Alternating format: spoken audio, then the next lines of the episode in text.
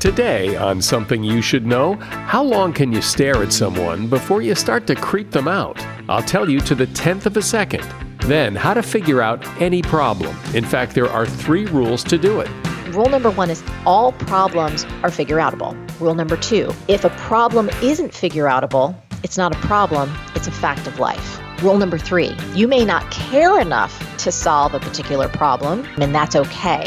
But find something you do care enough about and go back to rule number one. Also, how to phrase a request so people are more likely to say yes. And the fascinating ways people manipulate statistics to make their case. In the US, if you go onto the websites, you can find out that there's a 2% mortality rate from heart surgery. And in the U- UK, there's a 98% survival rate. Whoa, well, that sounds much better. It's exactly the same. All this today on Something You Should Know. Support for this podcast comes from Wild Turkey Kentucky Straight Bourbon Whiskey. Let's tune in to their one on one with Jamal, a real bartender from Old Fourth Ward in Atlanta. making you an old fashioned today with Wild Turkey Bourbon 101. It just really stands up very well in a classic cocktail like the old fashioned. It has that perfect boldness. Wild Turkey. Wild Turkey Distilling Company, Lawrenceburg, Kentucky. Copyright 2020, Campari America, New York, New York. Never compromise, drink responsibly. Something you should know. Fascinating intel, the world's top experts, and practical advice you can use in your life. Today, Something You Should Know with Mike Carruthers. Hi, welcome. Have you ever wondered how long you should stare at somebody before you should look away, before you start to creep them out? Well, whether you're checking out that beautiful woman across the room or glancing at the new guy at work, you should count to three and then look away. Why? Because research shows that the perfect amount of time to stare at someone is about 3.3 seconds. Any longer or shorter, and it starts to get creepy. 500 people sat close to a screen displaying different clips of actors staring at them.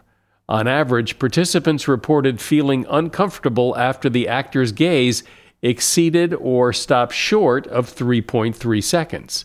Now, this isn't a physiological response, but rather an unwritten social norm. Humans decided that around three seconds seems to be the right amount of time to stare, and we've run with it. Much like we inherently know how firm to grasp somebody when we shake their hand, it's just the way we do things. And that is something you should know. Life has a way of putting problems in your path. It's just what life does, whether it's personal or business. Problems always present themselves. And the good news, according to my guest, is that all of those problems are figure outable.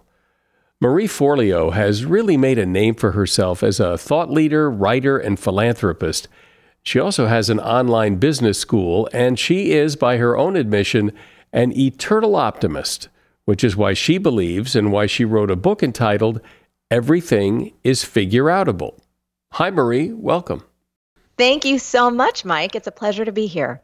So this is really good news that everything is figure outable because uh, how often does it seem that's not the case? And so, so I'm so glad you're here to explain why it is. Well, on a broad level, it really is about how one simple belief can help us change our lives and the world. And to dig deeper into that, my belief and what I've seen to be true is that every single human on earth has innate power, innate innate wisdom that we're able to tap into to solve both our personal problems and I believe to solve our collective problems. And Mike, if you look throughout history, you know, any major leap that we've made in terms of the sciences or sports or art or medicine has come because someone believed in something that was not yet possible, but they saw it in their mind's eye and they figured it out. You know, for example, the Wright brothers, right, had the audacity to think, yes, we human de- uh, we human beings can indeed fly. If we think about um, women's suffrage, right, it, women weren't allowed to vote, and now all of a sudden, reality has shifted. If we think about putting a man on the moon, you know, there's so many places where we can look that the spirit of everything is figure outable is alive and well. So put this into practice for me. To explain how it works, what it is. Give me some examples. Uh, what is it? So everything is figure outable is just what it means. So if you find yourself frustrated with any aspect of your life, and rather than sitting back and thinking that it only has to be that way or things are just going to continue to get worse, you just say that phrase and then start looking for solutions. You know, one of the things that we walk people through is really defining their dream. And you know that could be um, a problem that you want to solve or a big goal that you want to see come to life. But i think for anyone who's kind of unfamiliar with working in this way it's useful to get clear and specific on one thing that is so important to you that you're willing to dig in and do the work and get dirty with it until you actually quote unquote figure it out. And I think, Mike, maybe uh, again, just in case anyone is either skeptical or wondering again how this works, I think we should go through three rules because this actually came up when I was first starting to talk about the idea. I uh, was at brunch with some friends, and uh, my friend's eight year old son piped up and he said, Oh, what's your what's the title of your book, Marie? And I said, Everything is figure outable. And he said, No, it's not. and I was like, This is awesome. Tell me more. And he said, Well, I can't grow human working wings out of my back. And I said, Well, that's true right now. I said, But do you know about a thing called CRISPR? And we human de- beings can indeed fly. And he was like, Oh, yeah, that's right. And then he said, Well, you know, I can't bring my dog back from the dead, the one that died when I was like three years old. And I said, Well, that's true. But, you know, scientists are working on cryogenics and there is a thing called cloning happening. He's like, Yeah, that's cool. That's, that's true, actually. And so I made up these three rules to just help us create a mental container to your point of like, how does it work? So, rule number one is this all problems or dreams are figure outable. Rule number two if a problem isn't figure outable, it's not a problem, it's a fact of life, like death, laws of nature, gravity. Rule number three you may not care enough to solve a particular problem or reach a particular dream, and that's okay but find something you do care enough about and go back to rule number one. And once we go there, once you identify something that you really do care about, Mike, then we go to what I like to talk about, which is eliminating our excuses. Because I think some of the things that hold us back from figuring things out in our life, um, three of the big ones that all of us use from time to time, again, my hand is raised, myself is included, is I don't have the time to do this, or I don't have the money or the financial resources, or I don't have the know how. And that's where I think uh, many of us can get stuck and go, but I can't figure it out, right? And so we start to break that down and help people live what I call an excuse free life. Well, uh, that's a really important point because everything may be figure outable, but not necessarily by me because I don't have the money, I don't have the time, I don't have the smarts. So, sure, somebody else might be able to, but but I have a lot of things holding me back, I suspect, is what a lot of people would say. Right. And when it comes to those constraints like time and potentially money or resources and know how, what we do is actually walk people through how to eliminate those constraints. So, for example, there's um, a really great tool that I use for myself anytime I can feel those excuses popping up. They're kind of like weeds in a garden, right? You don't just get rid of your excuses once, you have to kind of keep tending to that garden to keep it nice and healthy. And the way that we do that is to understand the distinction between two little four letter words can't and won't. And here's what I've discovered 99% of the time, not 100, 99% of the time, whenever we say we can't, can't is really a euphemism for won't. And what does won't mean? Won't means we don't really want to. It's not that important to us. We don't want to put in the time or be inconvenienced or move around our other priorities to make it the number one thing. And a lot of people bristle at that idea and they're like, no, that's not true. And I'm like, just humor me. Try it before you deny it. Whatever you say you can't do, like I can't wake up earlier and get my workout on, or I can't find the time to get my writing done, or I can't forgive him or her. If you actually switch out the word can't and replace it with won't, see how it feels in your body. Nine times out of 10, it feels much more true It's something you just don't want to do. It's not that important to you right now. And that's okay. Admitting that doesn't make us wrong or lazy or bad people. It makes us honest. Now, Mike, I have a question for you, actually. Let me turn the tables. Has there ever been a moment in your life when you thought to yourself, oh my goodness, I can't do that because I don't have the time, or I can't go there, there's just no space in my calendar?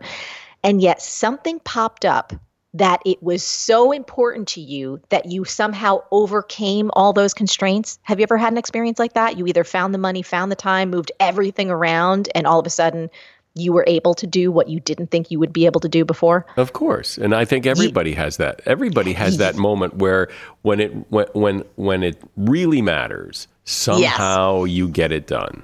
That's right. That's right. And that's what what happens when you start to play with this idea between can't versus won't, right? You start to get real with yourself and realize how powerful you really are. And that allows you to go, you know what? It's not that I don't have the time, it's that I'm not prioritizing it, or other things are more important, and that's okay. And when you start to kind of break down some of those uh, myths of constraints that you have, all of a sudden things become real figure outable real fast. I like the message because I, I, try to do what you're talking about every day in my life, and sometimes it's a struggle and sometimes it's not. But and I agree that everything is figure outable, but not necessarily today. That like yes. I, sometime I give myself permission to say screw it, and today I'm just gonna give myself permission to turn off the world, and I'll come back tomorrow and figure it out. Absolutely. Well, this is about a long term game, not a short term game, right? Nothing worthwhile in our lives. I think about relationships. I think about businesses. I think about careers. I think about any skill or craft that you want to learn. It's not going to happen overnight. I mean, when I think about me building my business, I've been doing what I've been doing for 20 years now. The first seven years of it, gosh, those were shaky. You know, I had all these different side gigs and side jobs, and there were so many things happening in my life life that, you know, if I would have given up what the first six months or first year or even first five years, I would never be where I'm at today. So this is certainly not saying that everything is figure outable instantly. In fact, we talk a lot about a notion called progress, not perfection right? Of really getting in there and asking yourself, not did you get it right, not did you figure it out today, but did you make progress? Did you learn something? Did you discover something that you didn't know before? Did you move anything an inch ahead, even if it's your own understanding of what the real challenge is, or you know what I mean, what the situation, what the playing field is? If you made progress, we're going to give you a high five. And then if you need to like sit on the couch and take a minute, great. We're going to come back up and go hit it again tomorrow. Do you think it's important because, at least from your own story, that you do your your figure out figure outing figure outabling? Whatever, Go ahead. I like the, it. I like where you're going. I like that you're inventing new words with me. This is yeah. fun. Uh-huh. One step at a time, or can you can you work on several things at a time, or is that too overwhelming, or or is everybody different, or what? Both. So everyone definitely is different. What I've seen in my work with people is that most of us are overambitious. Most of us want to figure like five important things out at once. We want to change our career, start a side hustle, remake our relationship, overhaul our finances, get in the, you know, best shape of our lives that is a recipe for a disaster, Mike. And I think, especially when you're learning any type of new skill, and I really believe that this is a skill, it's a discipline, it's a mindset, it's an attitudinal shift about how you approach your life. If you can choose one thing and that's what we encourage people to do. Just choose one really important thing that you're so committed to that you're willing to get up every day and work on it. What happens is not only will you see more progress because your energy is not spread too thin, but you'll start to master some of the skills underneath this kind of larger umbrella of the figure outable philosophy. So then you're like, whoa, I get how this works. I've achieved X, Y, or Z that was really important to me, or at least I'm seeing enough progress that I feel confident now. Now I can go apply these same mindsets and tools and strategies to my next project or problem. And here's the thing that you never want to forget every single day, life will present wonderful opportunities for you to figure things out. You know, like there's a member of my company, uh, a woman named Meg, and she was laughing. She was coming home from a work thing and she was in an Uber and she got to talking with her Uber driver and let them know uh, who she worked with, which is me. And the Uber driver had heard the Uber talk and was like, oh my goodness, I loved that. It's been helping me. And Meg, who's my employee, got home and she didn't have her keys. and she had to like crawl under the fence. And the Uber driver was actually going, hey, it's figure outable they figured out how to get her back into her house. So the point of that story is there are so many little opportunities to practice each and every day on non high stakes issues that you'll start to build that muscle and that momentum and then you can take on more things as you get more comfortable and confident. Yeah. I'm I'm talking with Marie Forleo. Her book is called Everything is Figure Outable. You know, distracted driving is a serious problem on our roadways, leading to the deaths of thousands of people and injuries in the hundreds of thousands each year. When you take your eyes and your focus off the road, even for a second, it can be deadly. Not just for you, but for other drivers, as well as pedestrians and bicyclists. Sadly, many Americans use their cell phones while driving, whether it's texting, checking emails, scrolling media feeds, or any other form of distraction, drivers are putting themselves and others around them at great risk. It's important to know that 48 states ban texting and driving. Also, 21 states prohibit all drivers from using cell phones while driving. Distracted drivers are not only putting people at risk, they're also breaking the law. Look, it's dangerous to use your cell phone behind the wheel. That's why law enforcement officers write tickets and enforce hands free and anti texting and driving laws. When you're driving, put down your phone, keep your hands on the wheel, your eyes on the road, and your mind on the task of driving. Remember, you drive, you text, you pay. Brought to you by NHTSA. Support for this podcast comes from Pluto TV. Need an escape? Drop into Pluto TV for a world of free TV. Stream hundreds of channels and thousands of movies and shows all for free. Yeah, free. No subscriptions, no fees. Imagine 24 7 channels of Narcos, CSI, Star Trek, Survivor, and everything else from hit movies to binge worthy TV shows, the latest news, live sports, comedy, and more. What are you waiting for? Download the free Pluto TV app for Android, iPhone, Roku, or Fire TV and start watching now. Pluto TV. Drop in. Watch free. So, Marie, let's talk about your fail proof test to make the right decisions, especially in high stakes situations. Yes. So, one of the things that can hold many of us back from figuring things out is fear. And specifically, you know, the fear of failure. Maybe it's the fear of success. It's the fear of being judged. It's the fear of losing money. It's the fear of being criticized. I mean, there are so many fears. And one of the most frequent questions that I'm asked is Marie, how do I tell the difference between fear that is healthy and normal for me to move through because it means I'm on a growth path versus my intuition saying, don't do this? You're going to regret it later. This is not a direction that you should be moving in. And I think, Mike, for you and hopefully for most of your listeners, like we all kind of have those gut hits where it's like, ugh, I don't know if I should do this or not. But how do you tell the difference between those two experiences, right? Fear versus intuition. So the foolproof test is something that I've taught people. And it is so incredibly useful when you're in a position where you don't know if you should move ahead and you can't tell the difference if it's your intuition or just normal fear. And it's a little test that you actually have to do with your eyes closed because it's tapping into the wisdom of your body, not your mind. And it goes like this. So you think about the opportunity that's in front of you. It might be to say yes to a job, it might be to pursue a particular creative project, it might be to even, you know, engage in a particular uh, relationship, whether that's personal or professional. And so you close your eyes and you ask yourself this Does the idea of moving ahead with this opportunity make me feel expansive or contracted? And Mike, in the nanosecond after you ask yourself that question, I guarantee you, your body will have one of two responses. So, an expansive response may feel like this. And again, we're not talking about your mind, we're talking about you your physical sensations what's happening in your body so expansive may feel like a lifting of your shoulders, an opening of your chest. There may be a little uh, tingle of joy or excitement, even if it's something scary. It's just like you're moving ahead. You feel this lightness, right? So that's expansiveness.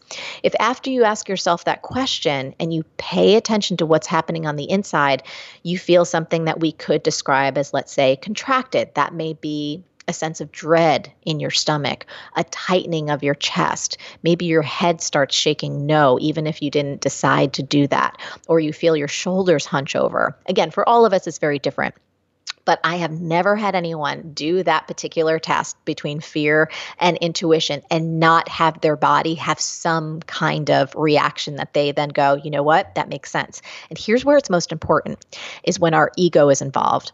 Because I'm sure everyone has had opportunities that come up that on paper it looks amazing, right? Either there's more money or there's prestige or, you know, a little voice in your head is saying, "Oh my goodness, anyone in your position would would die to have this opportunity. You should absolutely do it."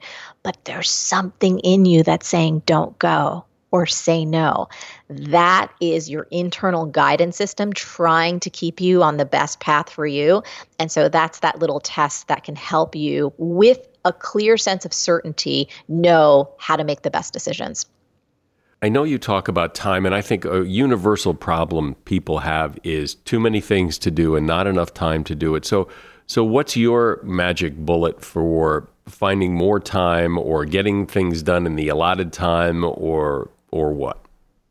Yeah, you know, it's a simple little mantra that I think anyone can use, and this is very, very actionable, especially if you want to create things in your life. So, we live in a time and an age right now, Mike, as you know, there's so much incoming, right? People have their phones in them. Some studies show up to five hours a day. Other studies show that people are still watching up to five hours of TV a day. And I think all of us can agree, you know, you walk around any town or big city, and most people are looking down, right? They're sucked into a screen our devices are designed to be addictive. And unless we consciously remove ourselves from that addiction loop, you know, our time just fritters away on stuff that's not really that important to us. So here's the mantra that I always use, and it's very flexible in, in how it's deployed create before, ex- yeah, create before you consume.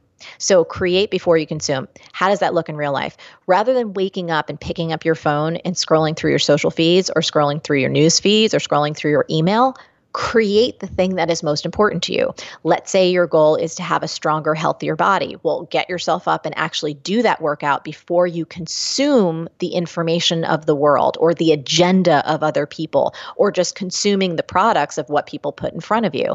Let's say that you want to create your first novel, right? Rather than waking up and going to your computer, flipping it open, and starting to answer emails, create just a few pages of that first draft before you go consuming all of the media that's constantly surrounding you.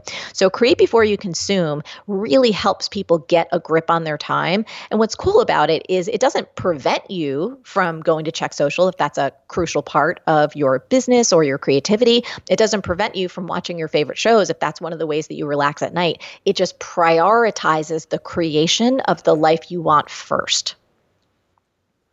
And lastly, uh, it's great to to hear this and, and and what so often happens is people get all excited and they go out and they talk to other people and all they hear is, "Well, that'll never work. Well, that's the stupidest mm. idea I've heard." Oh no, no, no. That's you know, it's always those naysayers that like you suck the life out of you. And you, Marie got me all excited, and now this guy's saying this will never work. And and so, what's your what what's your armor for that?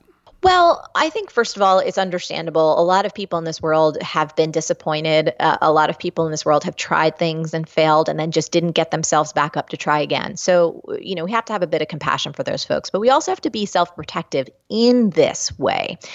We need to build what I like to call our figure outable force field. That's like having a crew of figure outable friends who share this philosophy with you, people that you can text, you can jump on a Skype call with, you can jump on a real call with, you can go and have some coffee in person and stay surrounded with people who, even if they don't have the answers, hey, look, I don't have all the answers, but I know that, you know, what we talk about in this book, the tools and the strategies can help people find their own. So you have to surround yourself and build consciously a network of people who believe this same way, who behave behave the same way, who have created their lives to go, you know what? I may not know how to do this yet, but it's totally figure outable. Let's start working on it. People, if you go to when you have a challenge, you can, you know, spitball and brainstorm about, okay, great, I hit a stuck point. Fine, this is figure outable too. Let's talk about different possibilities for how I might want to move ahead. So I think having that support system is crucial. And for anyone saying, but I don't know how to build it, that's total BS. You can absolutely build it. Most of my dearest friends, Mike, have come from people that I've met on the internet meaning through email or through online, you know, forums or groups or whatever. And so there are folks all around if you're just willing to again make that one of the things that you hope to figure out.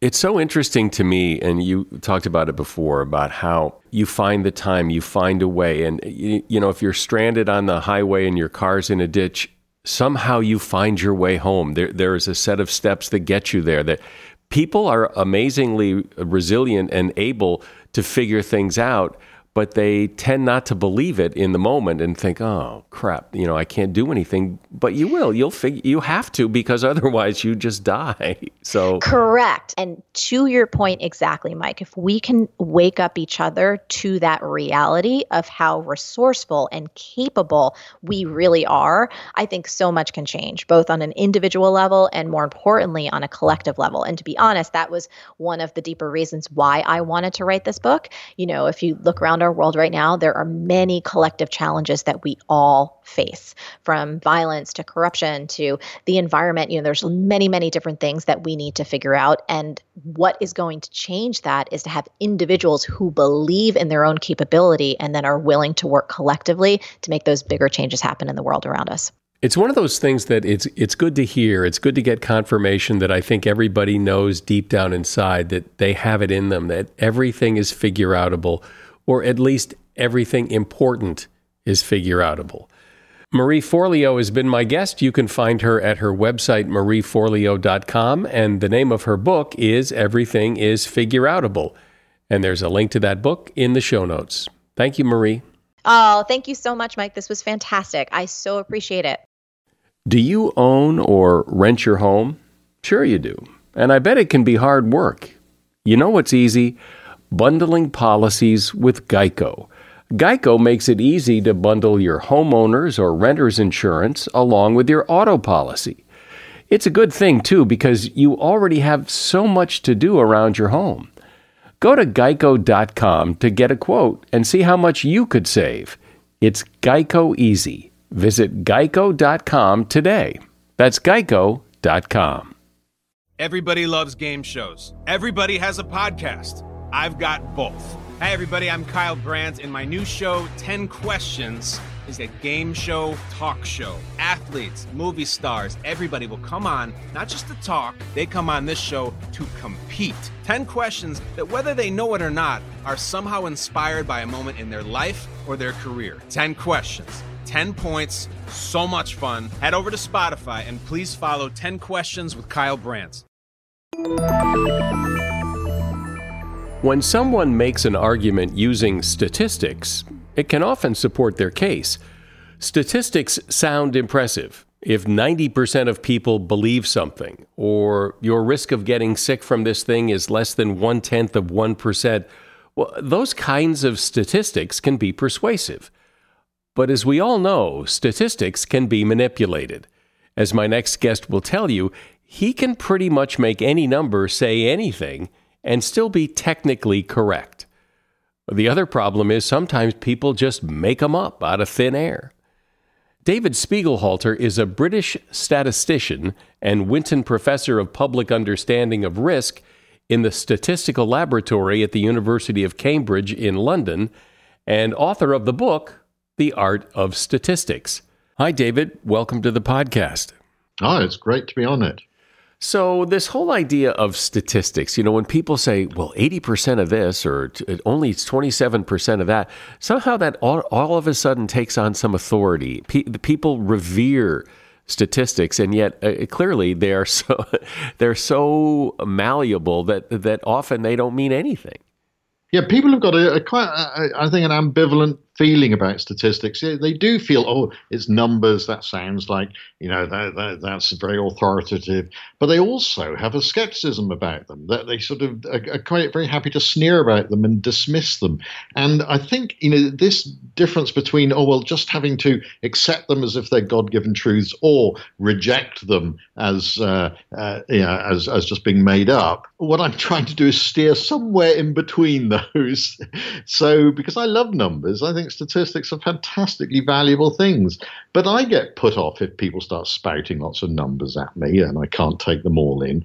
So I, I, I think the, the crucial thing is to see that numbers can be valuable, but you know we need to be able to question them and actually they don't speak for themselves. The way in which people tell the story, the way in which people package them makes such a difference to how we feel about them. Yeah, well, and, and as people have come to learn, you can make statistics say almost anything you want if you know how to play that game. I, I, I think I'm a decent statistician. I can make any number look big or small depending on what story I'm trying to tell, and that's part of the trade. But at the same time, it means that you know I I think I've got some skills at taking apart other people's use of these tricks, and I think you know we can teach that and encourage people to to question numbers and say, well, is this a big number? Should I be impressed? You know, is, is it that important? Great. So teach me that. What's your advice on, you know, when someone is trying to convince me of something using some number that I've never heard before, what do I do? Well, there's just a few questions one should always ask. Uh, first of all, you know, can I actually believe the number? You know, is it true? You know the actual number that's quoted or is the evidence so bad that someone is essentially making it up? And then the other thing is to, is to think about well the number might be true but are the conclusions that the person draws are they reliable? Are they going way beyond what the number actually says and, and, and making some grand claim on the basis of it?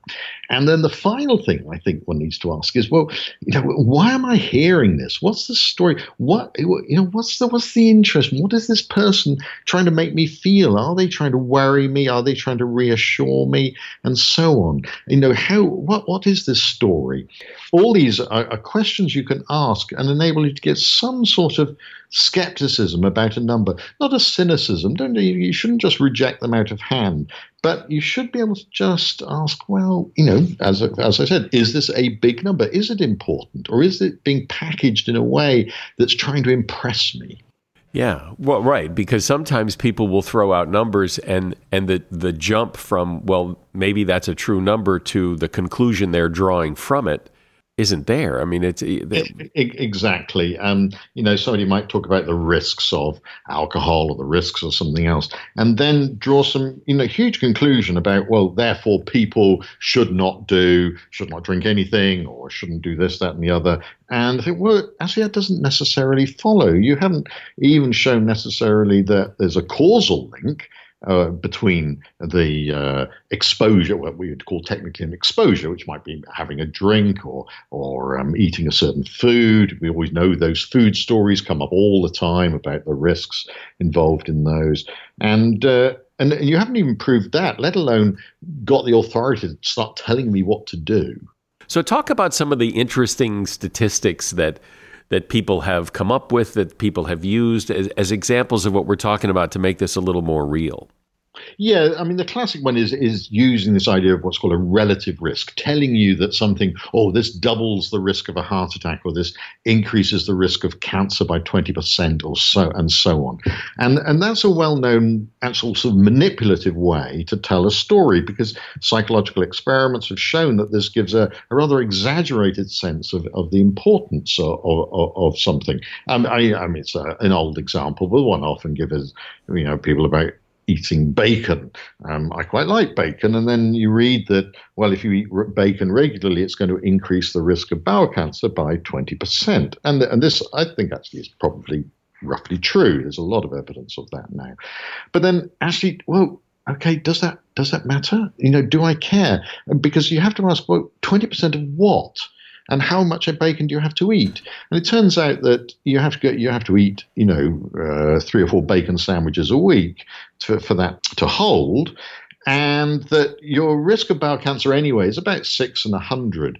And so that 20% increase really goes from six in a hundred to seven in a hundred. That's the 20% increase. So that means that 100 people going to have to eat, you know, 100 and 200 bacon sandwiches a year for their whole lifetime to get one extra case of bowel cancer. That's about a million bacon sandwiches. now, eh, and put in that perspective, where you think, well, you know, maybe I might occasionally have a have a bacon sandwich. You know, maybe, maybe even if it is carcinogenic, it clearly isn't that carcinogenic. And so I think by reframing the numbers in a, a different way, we can change the emotional impact of a story. Yeah, but see, only you could unravel that the way you just did. I mean, I could not hear that argument about bacon sandwiches and and be able to analyze it the way you just did. Yeah, this is so important. And um, thinking in terms of what does it mean for 100 people? You know, see, that's what I did. I thought, what does it mean for 100 people? Well, the technical term is expected frequencies. You know, how many would you expect out of 100 people or 1,000 people? And the, the, telling it the story in that way, first of all, it's actually not that difficult to do, and we can teach school kids to do it. You know, that's been shown. Um, and, and secondly, you know, it's it, it provides a, a, quite a good visual image. You, if you want to do a little infographic, you can show 100 people and light up the one extra getting bowel cancer because they're all stuffing their faces with this disgusting bacon all the time. So it, you can. It, it's an enormously powerful and extraordinarily simple tool just to think, what does it mean for 100 people? Sometimes I hear people use numbers, statistics. Politicians do this a lot, where they use statistics and I probably don't care enough to go research it to see if what they said was true. But I, uh, I've often thought, well, wait a minute. Well, says who? Where did that come from? Where did that number come from? And and I know that sometimes people have been caught and they said, well, they you know they just they just made it up. You know, this thing of just working out is this number even feasible? Is it because often you know they can be numbers can be way out. Um, th- very important to think of when someone does give a number again, is it a big number? Is it a is is it even a correct number? Uh, is to give it a reality check and to put it in perspective. Often, just thinking, well, what does that mean per person, or what does that mean, you know, in a in a town that I know? How many people would this be? And it's extraordinary how people can get away with using idiotic numbers because nobody just takes them apart and decides whether they're reasonable or not. Do you think it's since you play in the arena of statistics, it's very common when people are trying to show the hugeness of a number to, you know, express it in its largest possible way and when people are trying to show that its minimal impact, they will take that same number and it's, you know, pennies a day per person. Do you yeah. think that's fair or and that's just the rules of the game or do you think not? I, I, think that th- there's no correct frame for any of these things. You know, the simplest thing is positive or negative framing when we're talking about a risk. So I can, in the US, if you go onto the websites, you can find out that there's a, a two, roughly a two percent mortality rate from from heart surgery, and in the U- UK, there's a 98% survival rate. Whoa! Well, that sounds much better it's exactly the same, but we we use survival rates, and in, and in the US you, use mortality rates, and so that's a simple reframing to to change the emotional impact of a number. And the recommendation is we use both. Just you know, when you're explaining to someone that you know maybe there's an offer you're going to do an operation, you say you might use survival first. There's 98 percent, 98 out of 100 people who get this operation, 98 will survive, but two will die and that's and that's put giving you both frames a positive and a negative frame not just choosing one because if you just use one it is manipulative. You are trying to either reassure or rather frighten people. So so similarly if you're expressing a number you can say well you know over a year in the whole country it adds up to uh, you know billions of dollars. And then you can also say yeah but you know, at an individual level, that's only a few, you know, cents per day per person. And so I think you need multiple frames. There's no correct way of, of expressing a number. And actually, to give ones that give both ones that make it look large and look small, is a fair and balanced thing to do. Nobody ever does it, I note, but you know that's what you really should be doing. And someone who's genuinely trying to inform you rather than persuade you would be giving you both a positive frame and a negative frame. I've often seen people say when using statistics, they'll throw out a number and they'll say, you know, 87% of blah, blah, blah. And I will say, or someone will say, well, where did that number come from? And, you know, they brush that aside. It isn't important where it came from, it's a statistic. And they'll say, what's a well known statistic? Well, uh, not to me, but, it, and to me, that ought to be a deal killer. If you're going to use a statistic and you can't explain where it came from or who came up with the number, well, I don't think you get to use the number is very it's very difficult because this, as I said, is the first question you could ask: is well, where does that number? Can I believe the number, let alone the conclusion, let alone the story? You know, can I believe the actual number? And um, and again, it's, it's I, I, wish more people were just challenged on that. You know, when I listen to the radio or the television and some politician or somebody else spouts out some number, I want the interviewer to say, "Well, how do you know? Where did you get that from?" And I bet they'd be just say, "Oh, bah, bah, bah, bah, bah, bah," and they wouldn't be able to answer. They wouldn't know where that number came from. They wouldn't know whether it was true or not. They just were given it by some researcher or somebody, and it's a soundbite number and uh, and they don't know where it comes from. So I think people should be challenged more often to say, where is it? You know, what's your evidence? What is your evidence for this claim? Um, I think that's the most basic uh, question that we should be asking of anybody making a claim. First of all, you know, even before we start saying is it a big or a small number, we should say, well, do we actually believe it? You know, what's the evidence for that? And I think uh, that would quite that would stymie uh, quite a lot of people who want to persuade us rather than inform us. Um, I, I, work in a group uh, in, in Cambridge, and, and, our sort of motto is to inform and not persuade.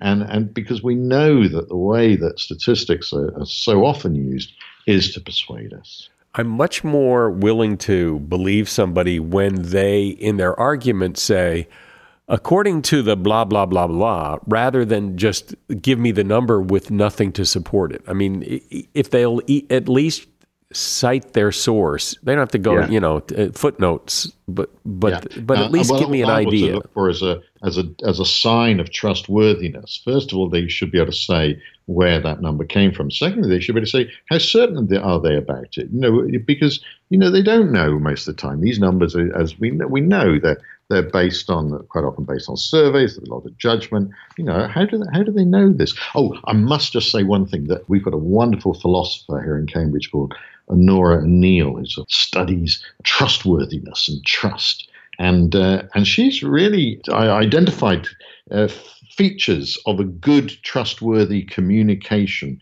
transparent communication of, of, of a number. And uh, the four aspects, which is really, um, you know, very sensible of any, actually, they hold for any information. First of all, that the information should be accessible, that people should be able to get at it and find it.